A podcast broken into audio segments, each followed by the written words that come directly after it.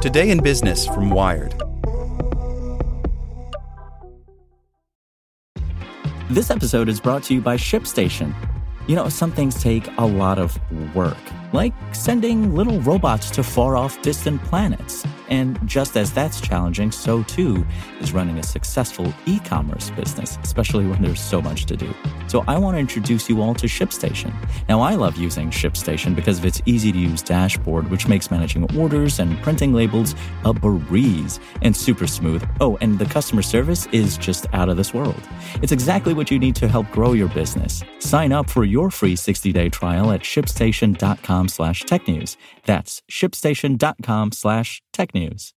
This podcast is sponsored by Ramp. Are you the decision maker in your company? Consider this. For the first time in decades, there's a better option for a corporate card and spend management platform. Meet Ramp, the only corporate card and spend management system designed to help you spend less money so you can make more. Most corporate credit cards offer points as incentives, but those points amount to less than their worth in real cash value. Ramp's business cards offer you cash back, real money in your pocket. Plus, you control who spends what with each vendor. And Ramp software collects and verifies receipts automatically, which means you'll stop wasteful spending and close your books in hours instead of days. Businesses that use Ramp add up to 5% to their bottom line the first year. If you're a decision maker, adding Ramp could be one of the best decisions you've ever made. And now get $250 when you join Ramp for free. Just go to ramp.com slash easy. Ramp.com slash easy. R-A-M-P.com slash easy. Cards issued by Sutton Bank and Celtic Bank members FDIC terms and conditions apply. Today in Business from Wired. To win the next war, the Pentagon needs nerds. Data scientists, coders, and other techies could prove decisive in future conflicts if Uncle Sam can recruit them. By Will Knight. When Russia invaded Ukraine, the U.S. Department of Defense turned to a team of machine learning and artificial intelligence experts to make sense of an avalanche of information about the conflict.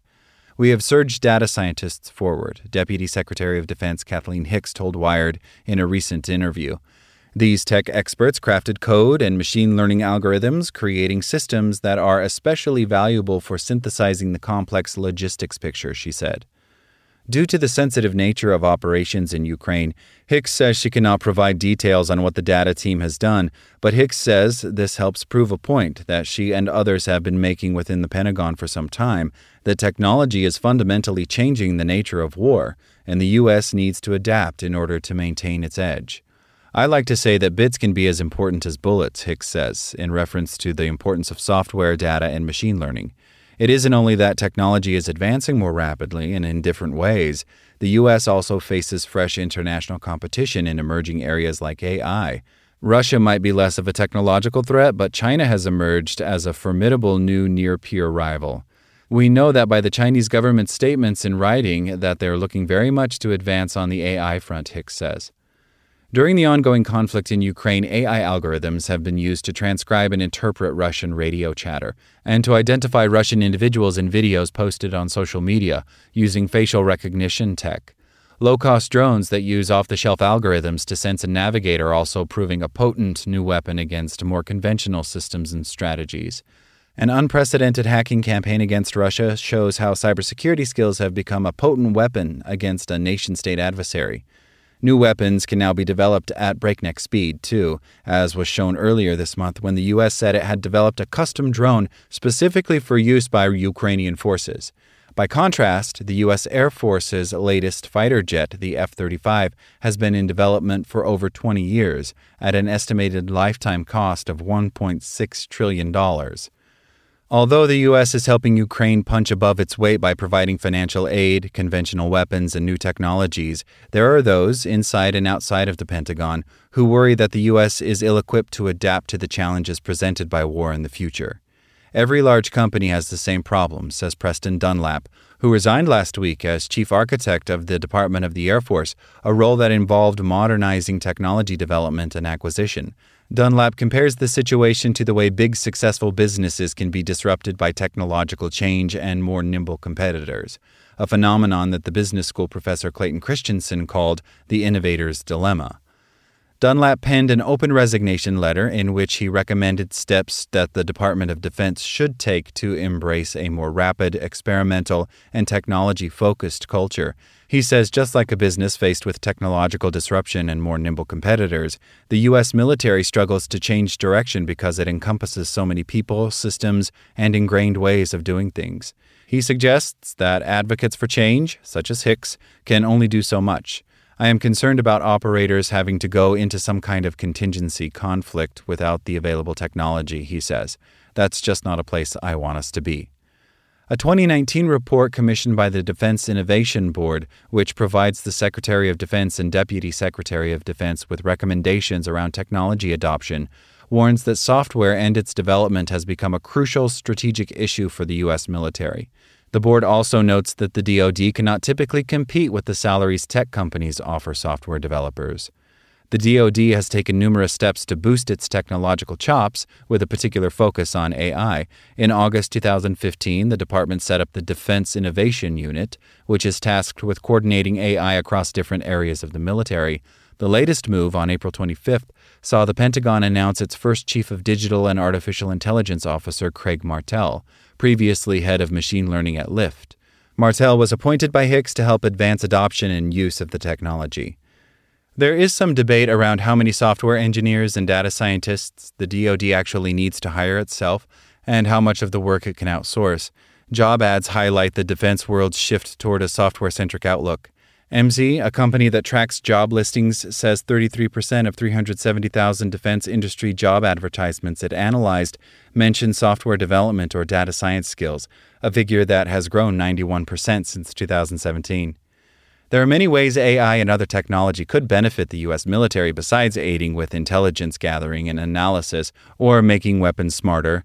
Small trials have shown that the technology can help manage logistics, predict when machinery will fail, and improve veteran care.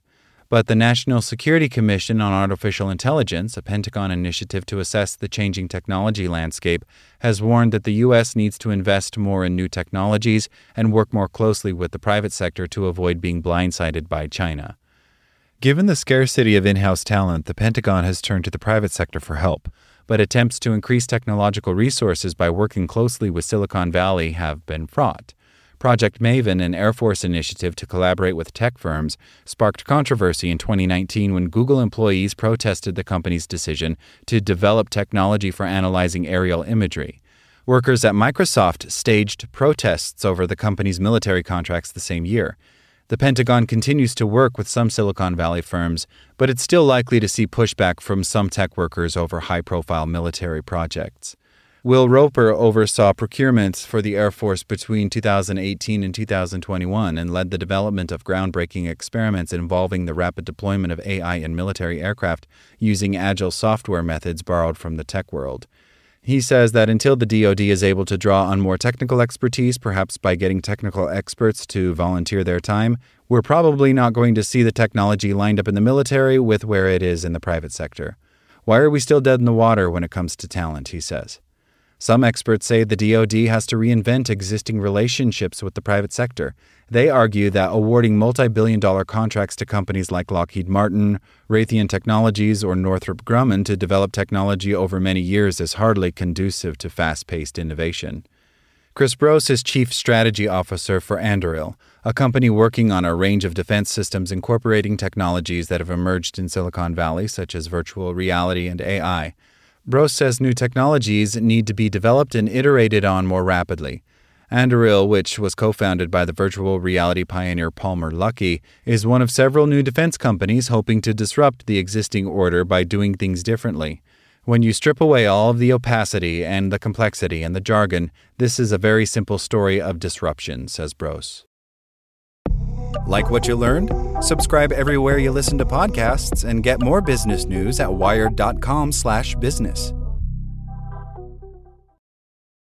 Want to learn how you can make smarter decisions with your money? Well, I've got the podcast for you. I'm Sean Pyles, and I host NerdWallet's Smart Money Podcast. Our show features our team of nerds, personal finance experts in credit cards, banking, investing, and more – and they'll help you make the most of your money while cutting through the clutter and misinformation in today's world of personal finance. You'll get clarity on strategies to help you build your wealth, invest wisely, shop for financial products, and plan for major life events. Listen to NerdWallet's Smart Money Podcast wherever you get your podcasts.